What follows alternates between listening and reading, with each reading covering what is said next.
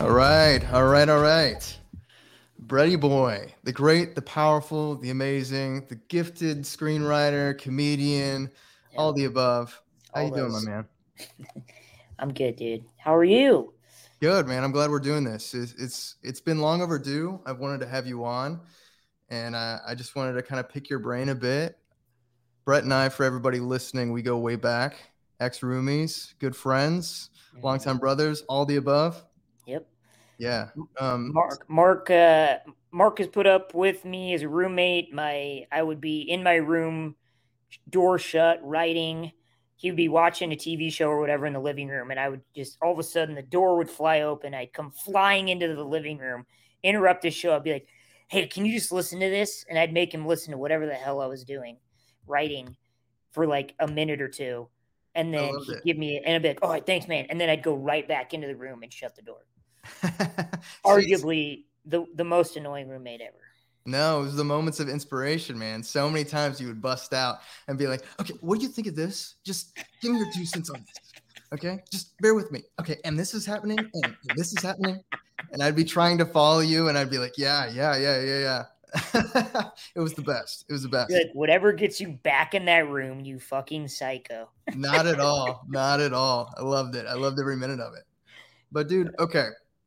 So just to start us off, I I kind of want to get into your background. I kind of want to get into kind of what you you've been up to.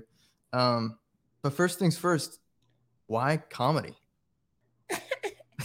Uh, it's just funny because Mark and I, I've known you for so long. It's funny. Um, no, honestly, uh, I was always kind of a ham growing up, and I think it was always just kind of naturally in my bones. Um, but as I got older, I think I used it almost as a coping mechanism or maybe even a tool, uh, a social tool, uh, in order to um, have people get to know me more quickly. And especially, I'm a disabled dude, so I don't look like a whole lot of people. I got a fused neck and very short neck and spine and all this shit. Um, so you know, I look a little different, move a little different than everybody else, and and I think like almost as like, you know, sometimes you need an icebreaker because sometimes people feel a little awkward or uncomfortable, and that's society, you know. But uh, yeah, just being funny, being able to crack a joke or whatever, uh, just kind of immediately dropped us into like, all right, cool, we can just be two people talking, and yeah, Yeah, yeah. It's super interesting how laughter is one of those few things that can diffuse a situation. I think Mhm. it's like um, innately everybody that can participate in something like that immediately all of a sudden it bonds. Yeah. And you know what it is too that I've really realized because I just I've been I came up doing improv and sketch for years and I just started getting into stand up for that exact reason where I feel like so much of, you know, getting a laugh or the a, the comedic moment is when you're breaking the tension. And when Mm. you're doing stand up, I think it's I mean number 1 it's incredibly difficult and I'm, you know, it's kicking my ass and I'm loving it. Yeah, you But recently also- just got into that, right? Yeah, yeah. Yeah. And you know, I'm sure some people are like, why the hell is Brett doing stand up? He's an improv sketch guy. Like I've and I, you know, had a blast doing improv and sketch and got to do a lot of great things, cool things here in LA doing improv and sketch. And I'm still doing it. You know, I'm gonna be directing here at UCB and, and I'm excited to do that. But as a performer, stand up is I think incredibly difficult, incredibly vulnerable, but also you have the opportunity in stand up where you don't necessarily have this in improv and sketch because you're tied to a scene. Hmm. You can break the tension to where like if you can address it when like somebody doesn't laugh, when the audience doesn't laugh at something or you feel the audience feel anything, you can call it out, you know? And if you have if you're comfortable and if just being able to just say how the audience feels, that breaks the tension and that almost always will get a laugh, even if the joke you just told didn't get a laugh. Yeah, that's it's cool how that works. You can break the fourth wall and have them kind of come into your world at the same time you're in theirs. Yeah, Yeah. I totally I totally agree with where you're coming from, man. Yeah. So Okay, we already uh, kind of got into stand up, which is great. But oh yeah, sorry, did. I jump the gun there? Sorry. No, not at all, man. We, there's no roadmap here, dude. This is no red tape. What are we talking about, motherfucker? This is a treasure map, man. We're all over the place. so, so exactly. So you got into kind of comedy from music. You have this crazy music back background. So, like, give give kind of the listeners a little bit of a rundown of kind of where you came from, where you started out. You're a Nebraska boy. So, kind of give us a heads up about that how you you know wound your way into music found yourself to la get, went to nebraska again came back i know the story but everybody listening does not my man uh, so i'm from small town nebraska uh, minden nebraska a town of 3000 people surrounded by cornfields uh, worked on a corn and soybean farm growing up in high school um, absolutely loved growing up there um, just love the people and they're a large part of you know who i am uh, and uh, yeah, so you know, growing up there, and I was gonna go uh, study in Chicago, but then audition, got into this performing group. Uh, sorry if you can hear that. It's no, a police it's car, everyone. I live in LA. Uh, big city. everything yeah, is okay. um, but uh, yeah, basically, uh, got into this performing group. Went out. It's based out right outside of LA. Toured around the world with them for a few years uh, doing kind of these Broadway revue shows, and then I, we'd work with kids too. Um, and then right after that, uh, with three of my best buddies who I met in the performing group, we started an alternative pop rock band, and we uh, kind of Cinderella story. One. Yeah, Rally for One is our name. we, um, I, I had started going to Groundlings, uh, this improv sketch school that I came up at. I'd started going there, but then at the same time, me and my buddies started playing music, had a demo, we Cinderella story. Two of us worked at a macaroni grill outside of Long Beach, and my one buddy, and so he's serving this producer's uh, mom, and and the producers at the at the table too. But it's a producer's mom's birthday, and my buddy, you know, he's one of my best buds. He's a great, just a conversationalist. I mean, just charming as could be. And so he comes over to me and he's like, dude, we got to sing Italian. We got to sing happy birthday in Italian to this guy to this guy's mom. He's a music producer. He's like, we got to impress him. I was like, for real? He's like, yeah. So we sang happy birthday in Italian and like harmonized. And the music producer, producer was like, all right, well, now you got me interested. And he's like, do you have a demo? And so Blake had one in his car, ran out, gave him one. And then the guy called us the next day. Um, and we started working with them. And then that's when we kind of started touring as well. And so I kind of, I quit Groundlings and just toured with that band for the next three and a half years. Uh, and uh, yeah, so no comedy. You know, I, I didn't, and uh, so it wasn't until after I got out of the band, I moved back home and I was 26, living in my parents' basement, working two serving jobs. Uh, it was, you know, it was, I think that's the hardest thing about pursuing anything creative hmm. is you got to be so fucking humble. You know, yeah. like, ego I think, cannot be part of it. Yeah, I mean, if you would have told me that I was going to be 26, living in my parents' basement in Nebraska and serving and having had two serving jobs, I would have been like, fuck you. you know, but that's like where it happened, the way it went, because I did this performing group, jumped right into uh, this band, you know, and like amazing experiences. But then it was like, all right, I don't know what I'm doing right now. You know, I want, I need to make a decision.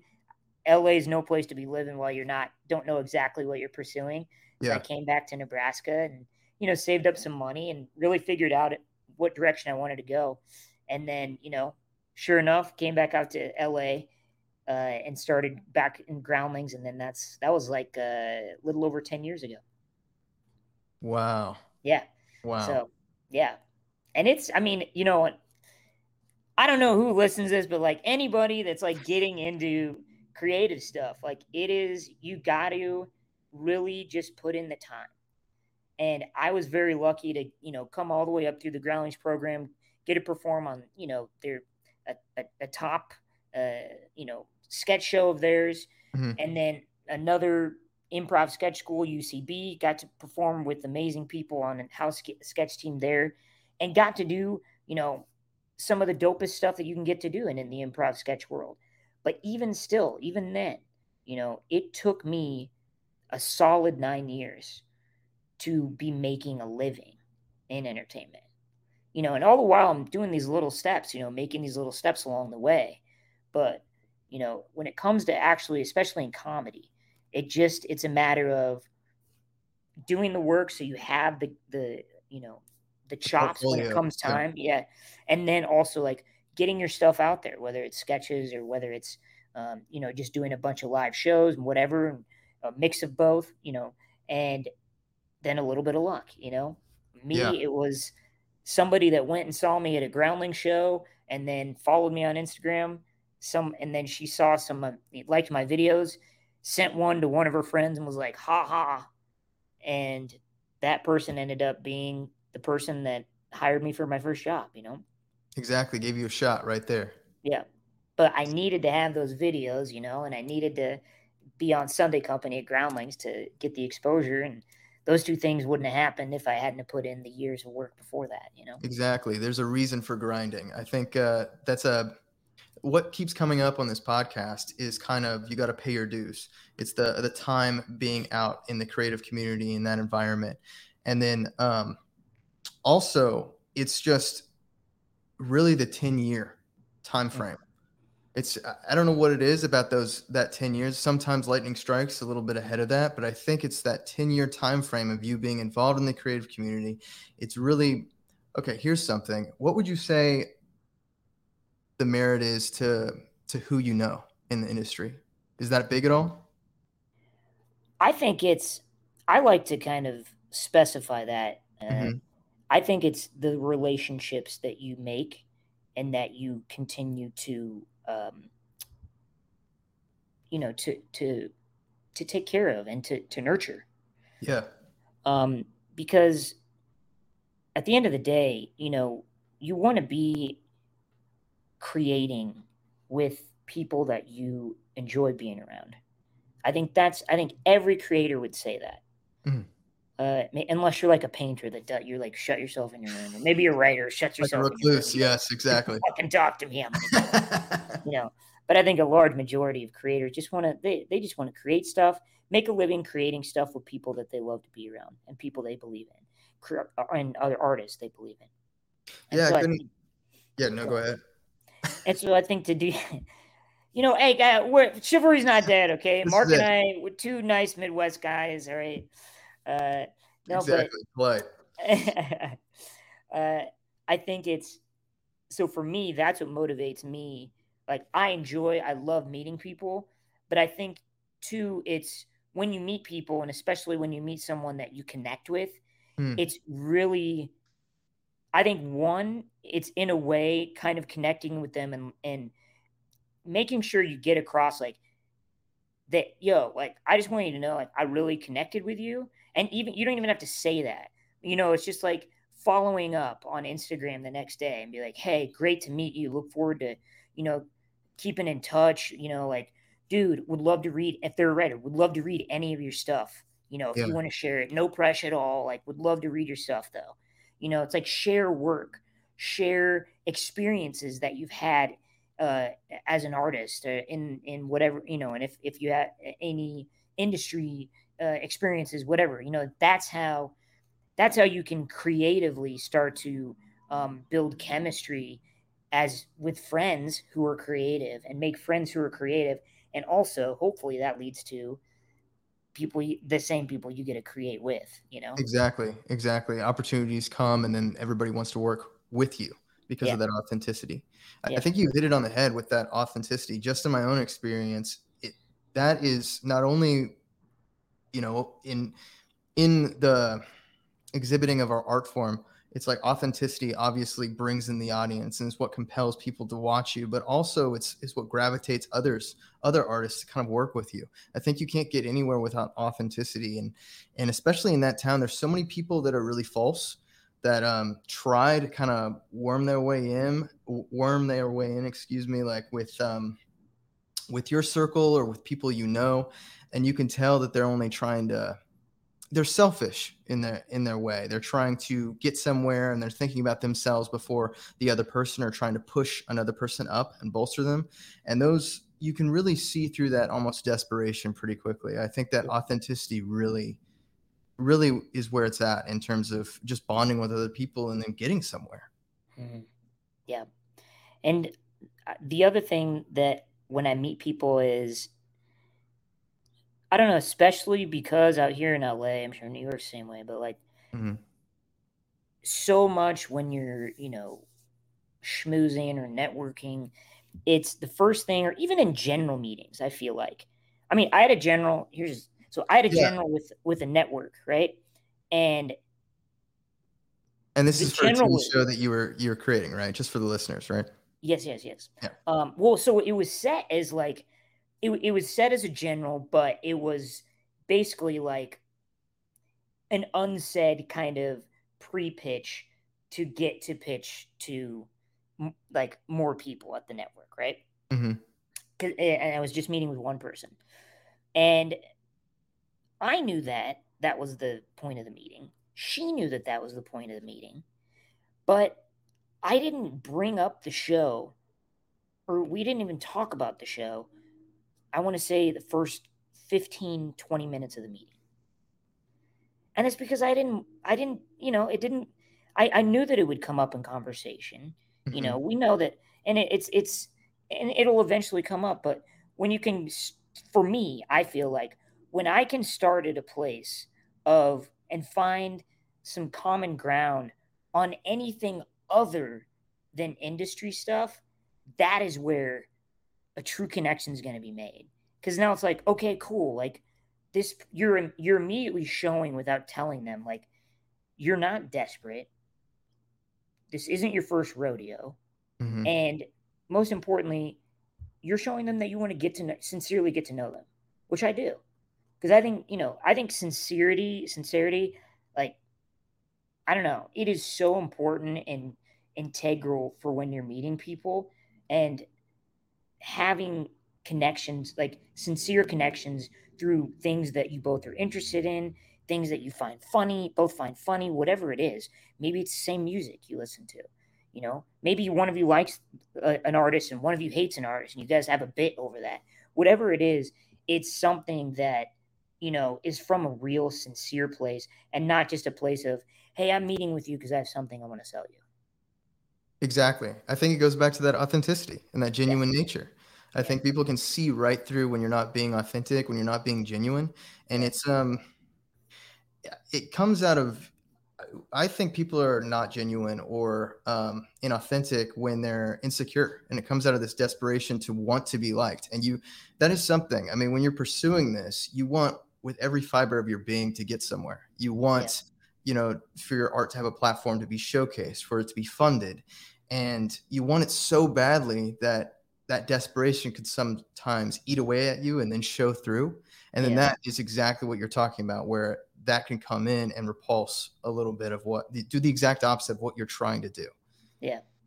Well, and I think it's sometimes it can be really hard to do that because, especially as an actor, you don't mm-hmm. really get if you're not writing stuff for yourself or you're not like uh, in a scene where you're like an an actor that is in a group of people that are like always making short films or you know because i know a few people like that that they're in a they're in a you know they're in a group of people that they're just always making short films and kind of yeah. having each other in it and that's dope.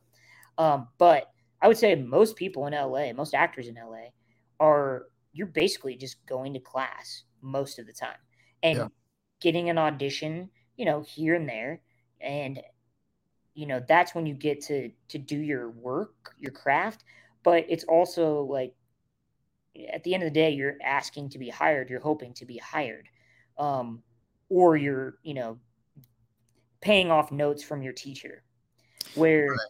where I think like and that's why I like to create stuff because for me if I'm like creating it's I'm not worried about anything other than like doing this for me and for the way that I see it in my head and I believe it mm. in my head. I know? think that yeah, I love that you said that because uh, speaking from experience, I think it is far better to create opportunities like you, what you're saying to kind of be in a group where you're you're showcasing yourself even if it's on a small scale with a, a group of other individuals and you're constantly putting out content that showcases what you can do um, it's more opportunities for you to be seen but you're just creating for lack of a better word more opportunities for yourself versus yeah. the trap that you fall in which you touched on whereas especially you know for for actors that aren't pursuing any form of improv or any comedy you can just and i speak from experience in this i feel like i fell in this trap for years is you just you go to class and you might be performing and, and doing incredible work there but the problem is is no one is able to see it yeah. um, and so even though if you're on you feel like you're on the top of your game you, your skill is is super high it, it doesn't amount to anything because no one is aware that you have that high skill unless you know here's something that you you touched on as well that most people if you if you're just getting into um, acting or entertainment in general, you know, you're kind of relying on the not merit, but the um, the validation. The teacher, yeah, the validation or the teacher to kind of trying to connect you somewhere. Mm. And that can be kind of a slippery slope, I think, in my opinion, because you're giving someone a lot of power and you're just hoping. You're you're wanting them to do it. And, you know, I think that then you're you're basically you you have to be they have to feel compelled to kind of reach uh, to do something for you because either they you know uh, you'll make them look good in a way with the, their connection they're leaving out. Because i mean it's just I, I, I don't know. It rubs me kind of a, the wrong way to kind of give someone else so much power over your career and just the hope desire instead of taking a lot more control into your of control of your own path in other words. Like you're saying with creating opportunities i think there's much more control much more um, it's just a better way to present someone with a portfolio of work being like hey look at all these videos i just did. Look at the short film that just went to this festival i yep. just did you know? It says a lot about you and your character your work ethic your discipline rather than to like i said just wait on a teacher to kind of hopefully do something. Maybe they don't you know? Yeah yeah well and it's it's hard too because that's the other thing is everybody who are not the artists i feel like are are guessing you know like yeah. they're and not so much the teachers i mean you know the teacher has a has a a technique that they're they're they're noting off of and and their experience noting off of you know but i mean when it comes to studios and and networks you know a lot of the time like they're just following trends excuse me they're just they're just doing even the highest up creative execs they're still they're taking orders from the money peeps. We're mm. saying, hey, this is what the algorithm's saying. Like, we need this type of show that's this has this type of, you know, feel and blah blah blah blah blah. You know, like they they're literally, I think they're all kind of uh, chasing each other sometimes. You know, where it's like one, you know, right now every every network is looking for their uh, uh, Abbott Elementary, right? Mm. Every network is looking for their um, what is that show? Uh, it's on Apple Plus. Uh, you know uh, what talking about? Yeah, is it start with an S? You talking about that one? The um, the soccer one. Anyway, I clearly I don't watch it. Yeah, okay. yeah. Um, I don't but, either. uh, Ted Lasso is what it's. Oh, okay, yeah, yeah, yeah. You know, like everyone's. Uh, yeah, with Jason Sudeikis, everyone's looking for their Ted Lasso. Mm. You know, they. Anyway, but when you can come in with something specific that's different and show them exactly how it's going to feel and be specific in your tone, be so in depth with the characters where each one of the characters you could follow them on on an episode or two and and the, and they could carry the show. And to have that strong cast of characters paired with like a specific tone i think you put yourself in a very good position to show something to, to like put something in front of people. Um, because you know, I think a lot of people, especially tone, uh, tone gets looked over. You know, it's like so. A lot of these, you look at these, a lot of these little short mini series, they could be movies, right? Right. But they get, you know, they get drawn out into series for whatever reason, and uh, they're very plot driven. But I, will be interested to see if we kind of have a, you know, kind of you look at shows like What We Do in the Shadows. You look yeah. at shows like uh, Always Sunny in Philadelphia. You know these shows that like you can watch episode after episode, you know, and just like shows back in the day. I mean, you know, Seinfeld, like any not not even a sitcom. It's just like a returnable uh, show where you can watch an episode. You basically generally know what's going on, you know, and you don't have to watch any of the other episodes to know what's going on. You can you can get it from one episode. But if you watch the whole season, you there is a payoff of of you know because you refer back to things and whatnot. Right, right. There still is a through line throughout the whole season, Easter eggs for you to get everything connection. A great example of this is The Office. You can get in one off episodes, and then if you watch the entire series, you get the small uh, or the overarching, I guess, storyline for all the characters to kind of connect in the Yeah. world. Yeah. Yeah. Um, so you you as a this is kind of getting into the meat of what I wanted to talk to you about as a kind of a creator, um, especially who wants to create television shows, um, you know, films. Uh, how much do you when you're starting to create something or writing something, specifically to you, where does that inspiration come from? And what I mean by that is, do you when you get an inspiration, do you are you trying to tailor it to what you know is current in the entertainment industry as far as what they're looking for? Or do you come at it like you have a inspiration of something and and then later on do you find yourself not compromising but kind of tailoring that story or that idea to what you believe will sell? Because at the end of the day you have to get funded. You have to get seen in the room to pitch. Um, I think I've never found tailoring anything uh, creatively to what you've been told will sell very helpful. Uh, because, I mean, honestly, practically, by the time you get told, like, let's say your manager's like, hey, they're really looking for shows for, you know, young adult shows that Hmm. uh, are episodic. And so you're like, and, and unless you have an, you know, young, so like, so let's say, all right, I'm going to start thinking about young uh, YA episodic shows, and you get the idea, and then you get the second thing done, you know, and you're like three, four months down the road. Well, now it's there, it's not, they're not really even looking for that kind of shit, you Yeah. know. And even if you like are like what they're looking for, it's it's weird because sometimes if you're too close to what they're looking for, a lot of times they'll be like, oh wait, like we need something like this, but we need it nuanced. We need it to be a little bit different. Like it's they're very finicky. But that's why I've found, you know, and it's not like I've uh, I've very I'm on the you know, just just He's got my up. finger in the door. I got my finger in the door here right. Hollywood. Um I would say that it's just like creating stuff that you think if comedically what what do you think is sincerely like what do you think is funny what is your specific take on stuff Hmm. you know like what is your specific take and it can be you know like what the daily stuff that you um, deal with. I, there's this comedian her name is meredith casey you should check her out. She's a stand-up comedian. She's i seriously she's gonna be famous. I know she is. Shout out because when you yeah meredith casey. When you watch her she she talks about um she got a divorce in the pandemic. And she Okay. talks about it. And she makes divorce hysterical like she just talks about her experience how she feels about it whatever and then she also has a kid you know and like like the way she the things she thinks about as a mom you know like when she's like teaching her kids stuff and she's hilarious. And she told me that she just started like in the past you know few months after you know since the heart of the pandemic if you will uh that she just really started to feel 100% like i got this on stage.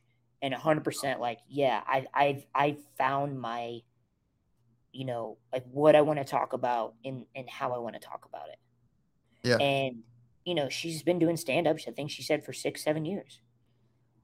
And that's what it takes you know? It takes like that much experience that much uh, life experience uh, on top of stage experience.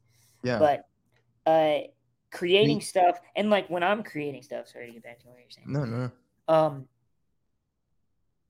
I think television shows because before I we had a sketch channel on YouTube and before we were always and I get why. Like we subscribe to kind of doing evergreen just stuff. any sketch channel. Come on, it's Genuine Jerks. Shout out to Genuine Jerks. Go check them out on YouTube. It's great, great. Yes, yes, yes. Uh, thanks, Mark.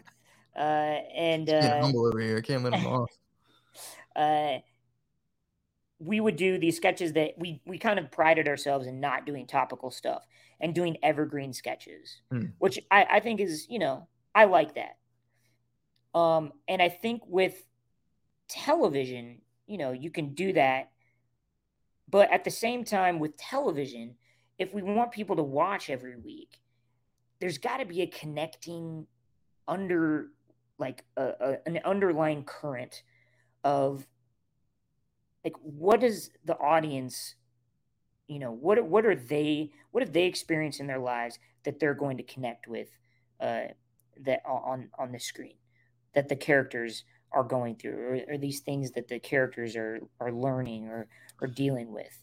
You know like i think that that is paramount and that's something like you know with all of these things now that i'm that you know we're developing and whatnot that that's always a question you know we're that is you know and, and we don't want it it's not like it's in the forefront like we have an idea about a story you know what i mean? Like i'm developing the story that where this guy discovers um he has a hug that makes people feel really really really really happy. And there's all kinds of ways to tell that story right?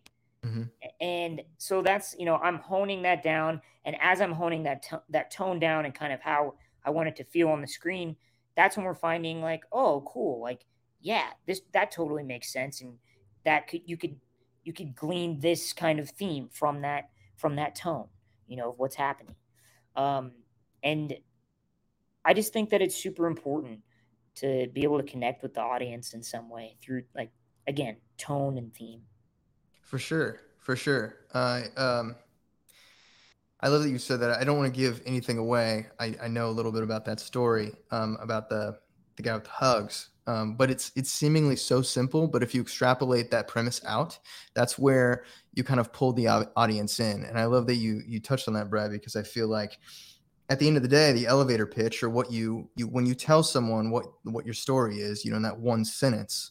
Um, so often when you pitch them in the elevator, it's often very simple, but if you extrapolate it out, it can it can be really interesting. Yep.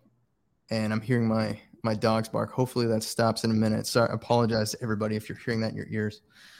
Um, fun stuff. Uh, man, you said something a minute ago. Totally hit me in the face, and now I cannot think of it. Um, sorry no, not at I all, talked, dude. I This is- talked too long no, I loved it. I loved it. Every minute of it. There was some great golden nuggets in that. Um Okay, so I got here. So why what gravitated you to performing in the in the beginning, you know, already? I mean, you you kind of touched on it at the very beginning of our conversation. You you know, you you talked about yourself and it was kind of like a coping mechanism as far as comedy was. So how did that gravitate into performing and then how did that electrify you? Uh, well, I definitely performed in high school, and I mean, I, I think we we did this. It was called Odyssey of the Mind, and we did. It was basically these little sketches that we would make up to go along with. We did this thing. We had to build a, excuse me, a structure out of balsa wood and put these weights on it, and you know, and then while you were, you had to integrate, you know, kind of doing that into a sketch or you know, a little skit that was Yeah, yeah. happening on the at the same time. So that was like in uh, fifth, sixth, seventh, and eighth grade that I was in that a group that we did that, and I think that kind of got me uh, my acting bones uh, going, if you will. And uh, Yeah. somebody saw me doing that, and they asked. Then my freshman year of high school, I was asked by my great friend now, and she was my English teacher, or my soon-to-be English teacher, Mrs. Oberg, if I wanted to be, you know, try out for the high school play and so or the one act plays and then i auditioned for that and then you know that kind of started things off doing you know one act plays and plays and musicals and speech. And that that was my definitely my main thing in high school was, was doing those things. And so i always wanted to perform and i loved being in front of people. And uh i think in a weird way like instead of because i think a lot of times so like disabled peeps will kind of you know, not want to be in front of people and not have eyes on them. Um, mm. Because a lot of times having eyes on you as a disabled person, you can end up into getting made fun of or whatever, you know?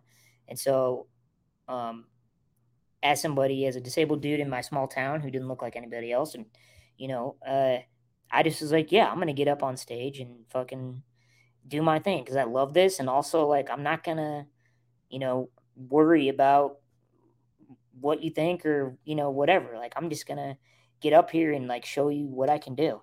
And I think a, a lot of times uh, subvert expectations of people. Not necessarily, you know, in my hometown, people knew me, but when I would go out of town, um, you know, to compete in speech or run act plays, I think, um, I think sometimes people would be surprised, uh, and, which is cool, you know, and that's that's what I like is is to kind of uh, subvert and exceed expectations, and uh, hopefully, you know, be memorable enough to so when they come across somebody else who's disabled, they you know be like, all right, yeah, I remember that other guy. Like, I'm gonna give this person uh, uh, more cred than I gave that other guy before.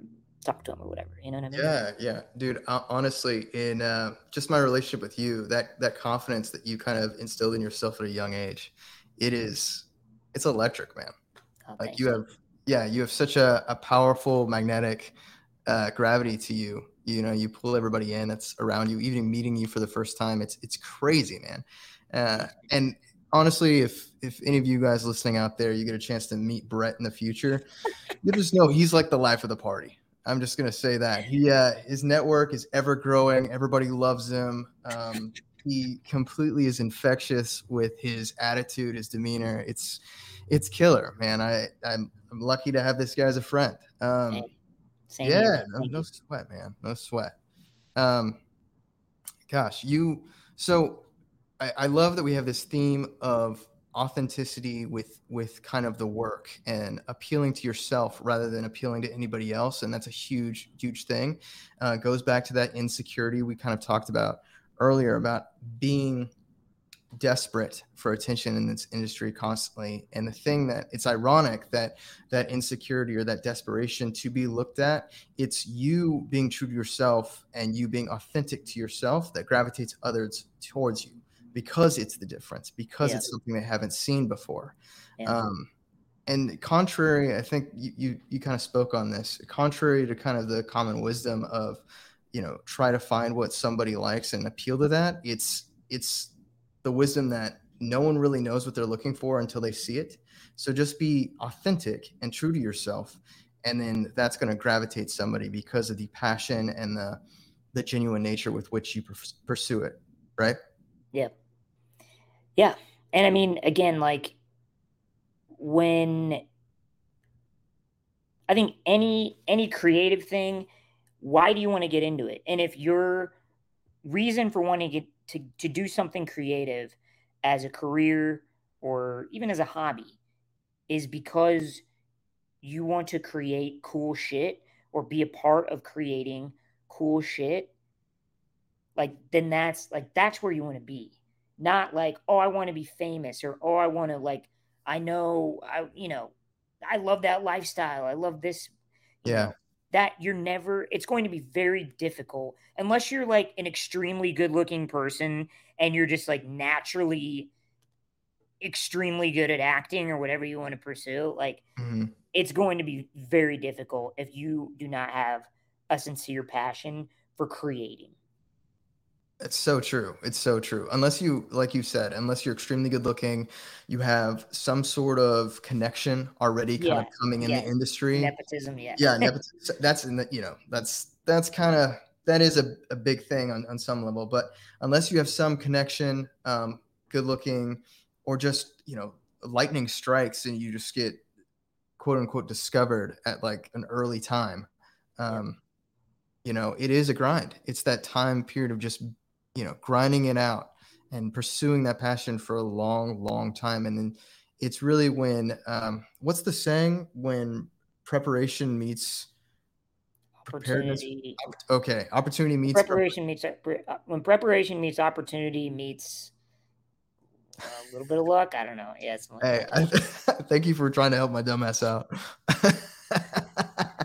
but yeah, yeah, whatever. You guys know what we're meaning. Um, but I think that's that's a, a great thing to pursue is just understand that whatever you're getting into creatively, just you know, you got to be prepared to just truly love it and grind yeah. on it and not have any expectation of succeeding right away because it, often that's not the case. And oftentimes it's a long slog and um, it can be completely demoralizing. There's a lot of no's. Yeah. Okay, this is what it is. They say yeah. you need a little bit of luck, and luck is what happens when preparation meets opportunity. Boom.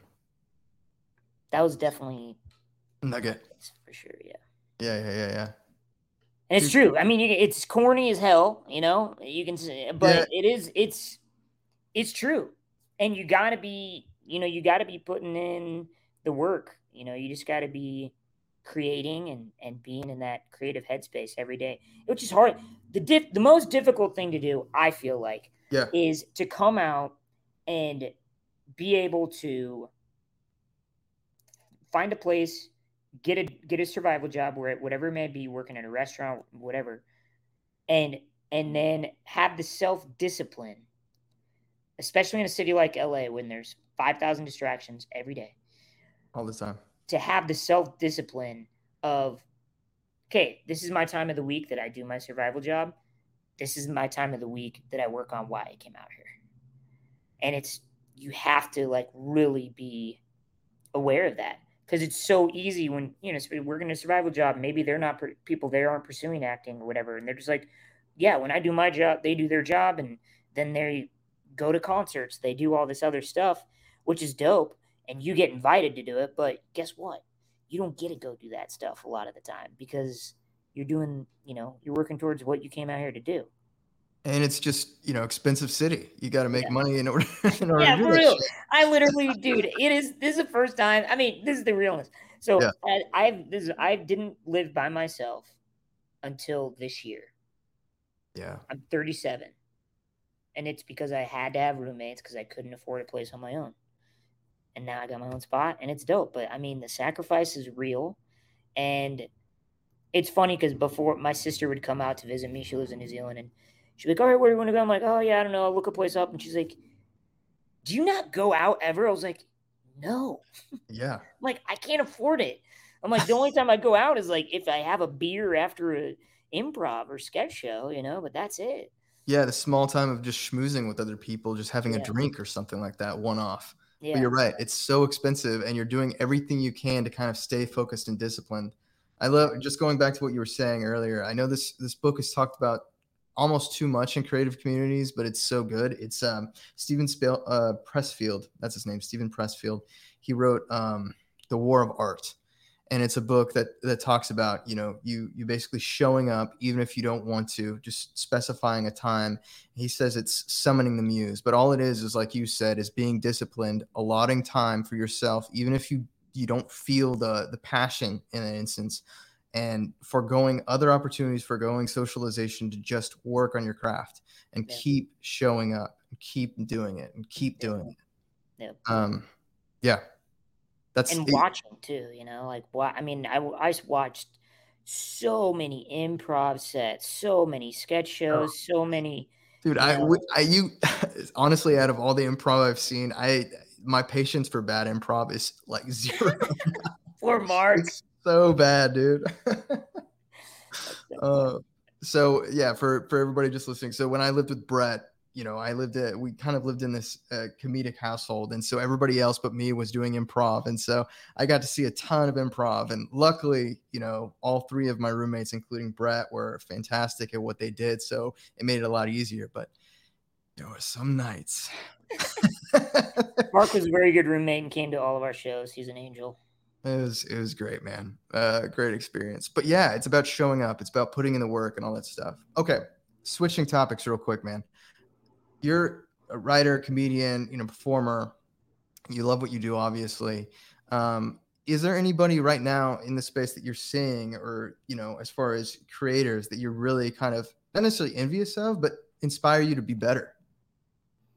Uh, yeah, I mean, one guy comes to mind right away is uh, he's a comedian named Andrew Lopez. Ooh. Um, he has he's developing a pilot with Hiro Murai, who's this incredible director who directed um, all of Donald Glover's music videos and all of Atlanta, or maybe not all of Atlanta, but a majority of Atlanta, uh, which is an incredible TV show on FX if you haven't seen it. Um, and uh, yeah, so he's developing, um, and also with uh, uh, Chris Storer, I think is his last name Storer. I think his first name is Chris. Anyway, Chris Storer is a creator on um, of The Bear on FX, and which oh, Hito also great show, man. Yeah, yeah. Um, so, I mean, I'm envious of him because he's getting to work with Hiro Murai, who's somebody I would kill to work with, mm. on uh, for a network FX that I would kill to work with, and um, and he's from Iowa.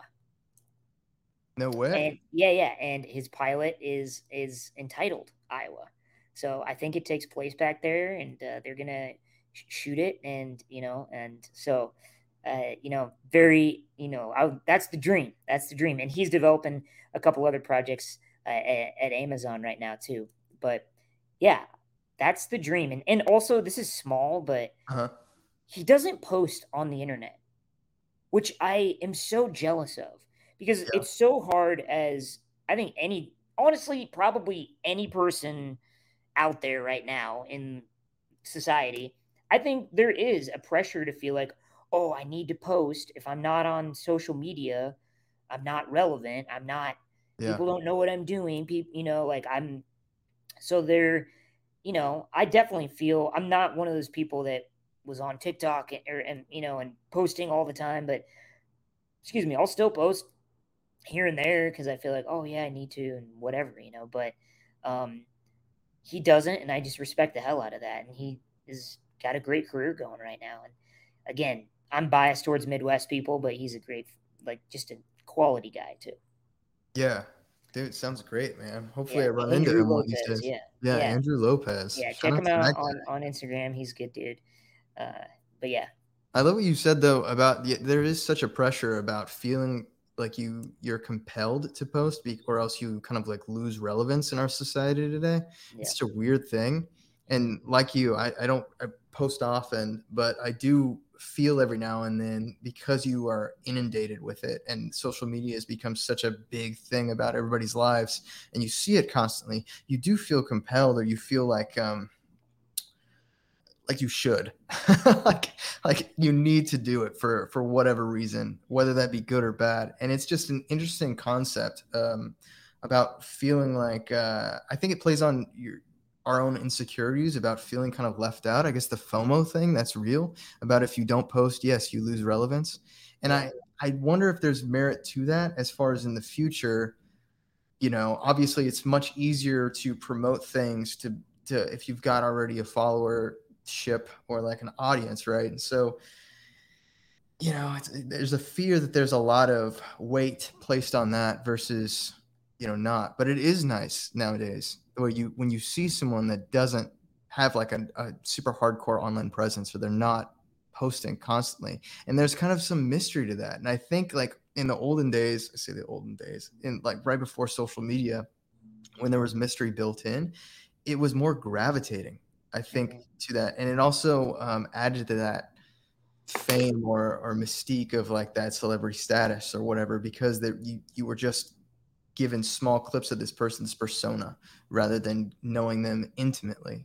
But I also, as a, I know this is turning into a rant, but I also, as a, as a performer and actor, I, I worry, and this is probably a stupid thing. There was a, a time period where I thought, I don't want to post that much in general. I, I don't know why we would post that much because I don't want people to know me intimately because I feel like I could I, it'd be harder to fool them, like in me playing all these different characters. Because if they see me one way, I can't, I can't fool them another way. And whether that is good or bad, that that's crossed my mind or did cross my mind for a long time. Yeah, that's a good point. Yeah, yeah. it's it's hard to like. It kind of reminds me of uh, uh, Awkwafina. So Awkwafina mm. had this show coming, or had Nora from Queens coming out on on um, Comedy Central, yeah. And, what was the film that she did? Also, uh, The Farewell. No, the, yeah, the, is it? The yeah, farewell? I think it was The Farewell. Yeah, hang on. Nice. yeah. Anyway, Awkwafina. Yeah. Great actress. Um, yes, The Farewell. Yes.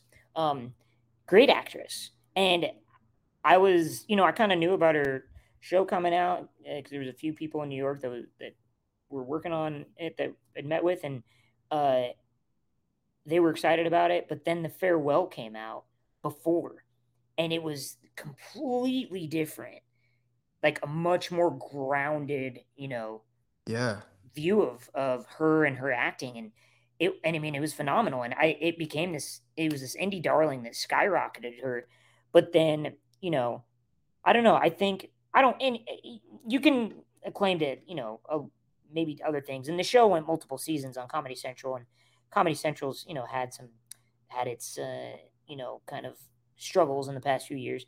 But it almost felt like, I don't know, there's a part of me that was like, it was, I was, for me watching the show, it was different. You know, I had a different view of her mm. because of the farewell going into Nora from Queens. And I think it's harder to go from serious stuff to funny stuff. Whereas like I, it sucks because I think they kind of held Comedy Central held it up a little bit, where they're like, oh, let's let the farewell come out first, and then you know, I think it's because they wanted it to get more eyes, the show to get more eyes on it, which I guess in retrospect was smart, but at the same time, I think it's just harder to buy a heightened comedic tone after you see her do this incredible grounded acting. Yeah, yeah, for sure. Yeah. Okay. As you were speaking, it just hit me. Um, so going off that, like you're you've got your pulse on the industry way way better than I do, especially kind of when you're obviously you have way more experience with pitching and stuff like that. How do you feel like streaming is impacting everything? I mean, now that we're kind of in the heyday of it and everybody's adjusted to it, I mean, how do you think things are evolving? And then I definitely want to ask because you hit on this a minute ago, but I want to. Have you seen Lord of the Rings yet? No, I'm sorry. Okay, never mind then. To be continued. What you mean, like the new show, right? Yeah, the new show, yeah, like yeah. Rings I of Power, yet. whatever. I haven't. Yeah, I was gonna get your two cents on that, but I'm sorry. No, no, you're good. Yeah. Uh, How do you think? Uh, yeah, streaming is impacting everything. I mean, I feel like there's it's definitely impacted uh, what movies are made and how many movies are made and stuff like that. But I just wanted to understand kind of your two cents on the pulse of the industry right now. Um, I feel like I think like capital. I'll call it capitalistic ways are hurting the industry. Mm. Uh, meaning, you know, and this is how it all it's been for a while. But I think we're getting to the extreme of this where it's we're always asking as a society, businesses are asking, how do we make more money? Yeah. And while that can be great, you know, in capitalism, how do we make more money? Yes, we do this, this, this, this, open market, great. But when you get to a point where now it's just, well, the only thing left to do is buy up companies. So these large companies are buying up other large companies and all of these conglomerates are happening and you're just seeing you know these shows just wiped off of television because of these these mergers coming together and yeah. and these change ups at, at the top brass of networks and studios. And it makes it difficult to have any type of cohesiveness. One two it makes it difficult to have any type of uh you know there's not a lot of certainty in in hollywood and you're making even less of it by all of these different mergers. And and also you know i think that uh, we are slowly on our way back to what was cable you know it's yeah. there's going to be the bundles. four main you know we're already almost there i mean there's going to be probably like three to four main streamers that exist and you go there to watch you know what different your different television shows that used to be on you know six or eight different streamers or whatever it was and i I don't know. I just I don't think that creatively it's helpful. I don't think that um, it. The cool thing about the streamers when they came out is that they were they had a specific tone.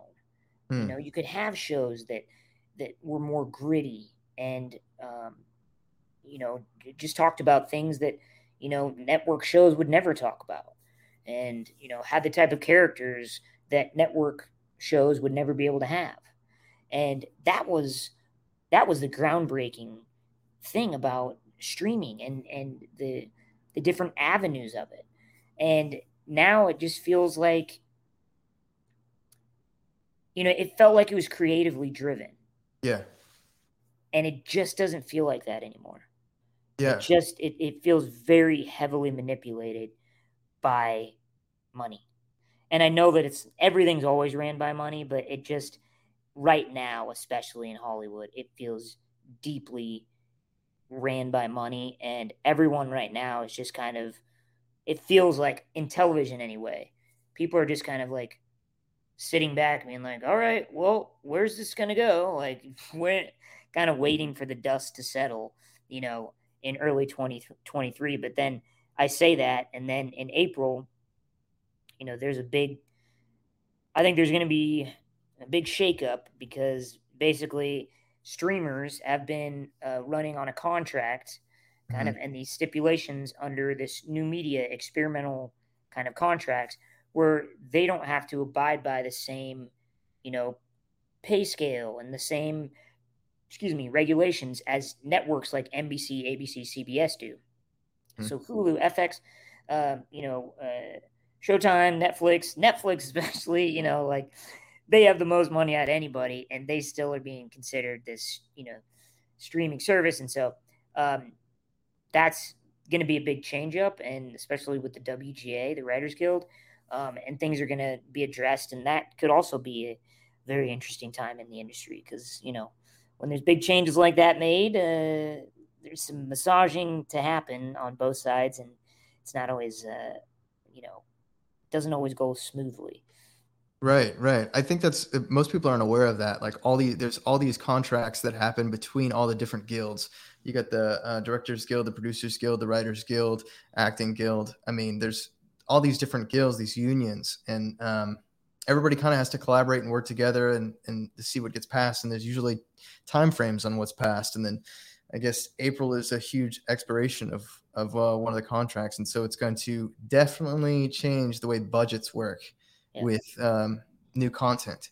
Yeah, um, yeah I, I, think you know. So my last podcast, I had a, a director, Eleni Rivera, on, um, and we kind of spoke about this a little bit, but you're touching on it, so I'm going to bring it back up. There's a weird thing that happens when art meets business, right? Yeah.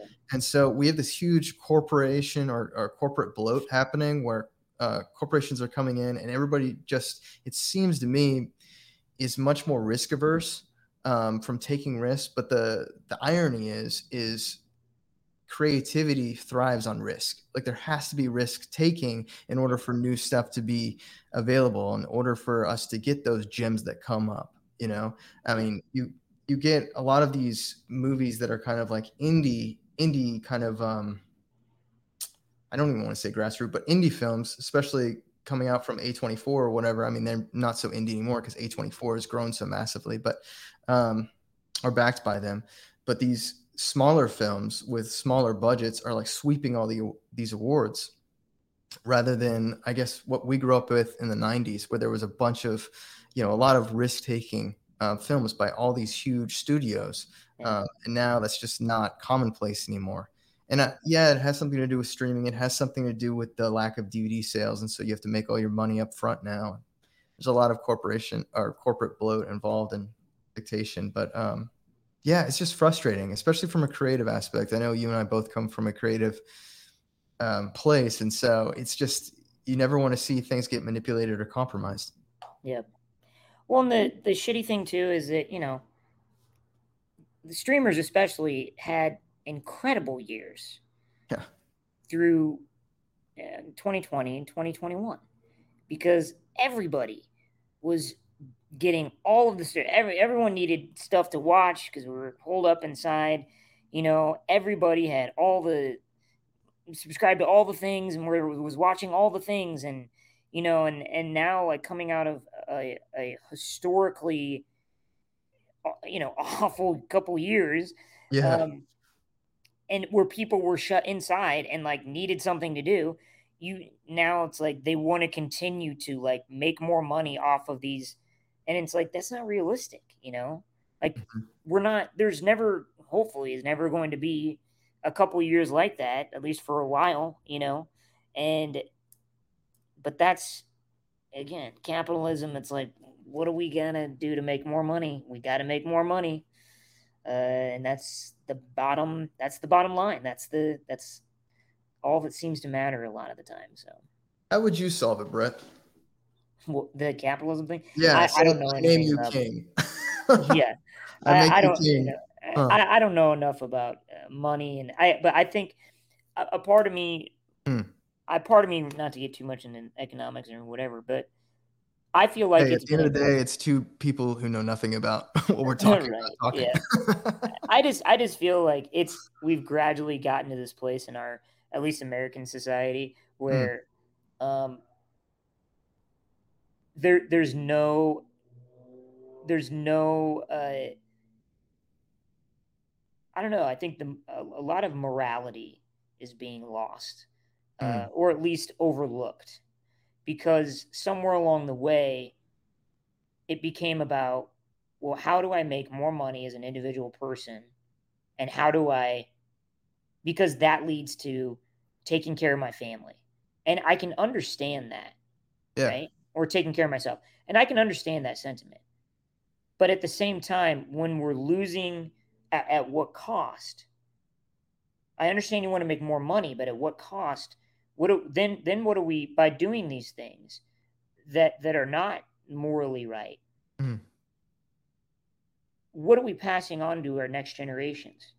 Yeah, sure, we're giving them money that we have saved up in our bank accounts because we're living in this capitalism, you know, capitalism is king society. But what morals and what values are we showing the next generation? What are we normalizing in terms of our values and our morals for our next generation? What are we telling them? Because I would argue that those are 10 times more important than any amount of money that we can pass on to them when we can die, when we die. That's just my two cents. Dude, powerful. It was great, man. Let's let's uh let's end with that. That was a great, great. that was a great uh, hook, line, and sinker at the end there. I loved it. Well, dude, um, everybody, please, please follow Brett Moline online. If you want to give yourself a shout out, like how can people get in contact and reach you, buddy? Hey, follow us uh, on YouTube. Genuine Jerks, just how it sounds. Genuine Jerks. Uh, we got always got videos coming out uh, pretty much every week. And Hilarious, then, honestly, guys. Uh, thanks, man. And then uh, on Instagram, I'm at Breezy B R E E Z Y double underscore F double underscore baby Breezy F baby. Uh, follow me. I post stuff on there too. And um, yeah, this has been a blast, Mark. Always good to see you, man. Yeah, dude. Great to see you. I, I got one last question actually for you. It just came up. Yes, yes, yes. Okay, so where do you see yourself in the next uh, three to five years, man? Oh, man, you know, it's tough. It honestly question. tough question. It is it is tough for me to say, man, because it's so I mean, for example, right? I'll just be very honest. Yeah. I got please. to write on I got to write, I was very grateful. I got to write on a a, a Marvel TV show.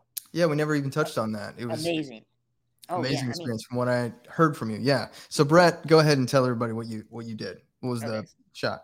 So I wrote on I can't say what show it is yet, but I oh, wrote okay. on a Marvel TV show uh, and uh, was a staff writer for the show for uh, for 14 weeks. It was incredible, you know, kind of my break into the industry, and then um, almost simultaneously, um, my I created this, uh, wrote and directed and started in this short film that um, got some eyes on it and got in a bidding war between 20th uh, Television and which was formerly 20th Century Fox, and uh, Sony TV, and then developed with Sony, pitched it around, and we're still going to take it to some more spots now without Sony. And so going into this year, you know, I was like so excited. People were telling me all this stuff that was going to happen, yada, yada, yada, you know, but, you know, that, but then like all this stuff has happened. And now yeah. kind of everything's up in the air, and people are like, oh, what's, you know, no one knows, you know, kind of what the, you know, with the economy, with everything. So there's no, there's no telling. Uh, there's no real prediction, I guess, for me for three to five years. It'd be dope. I mean, my dream in Yeah. five years, uh, you know, I would love to be at a place where I have a television show and I'm able to be um, in a producing position where I can help um, my friends or, or other people that I come across their work and help them to get it made. And and um, you know, I would love to be able to do that um, and uh, you know to to vet whatever you know just as a producer, someone that's so much of Hollywood is like, oh, they've done this before. Yeah, we we can buy this from uh, buy another thing from them. So I'd love to be that person for uh, my friends who are incredibly talented and and whoever else, you know. Yeah. But yeah, that'd be the dream. Do I know where I'm going to be exactly? You know, it's tough to say. You know, like Yeah. I don't. It's it's you know, it's just kind of everyone's hanging on it by the seat of their pants right now, and just just you know, I know I'm just creating what I can, developing what I can, and uh, just gonna see where things go here in the next few months. Yeah, Riding the wave. Riding the Riding the wave. I love still it. Still riding that wave, man. well, dude, love you, buddy. Thank you so much for uh, taking the time, be with me on this one.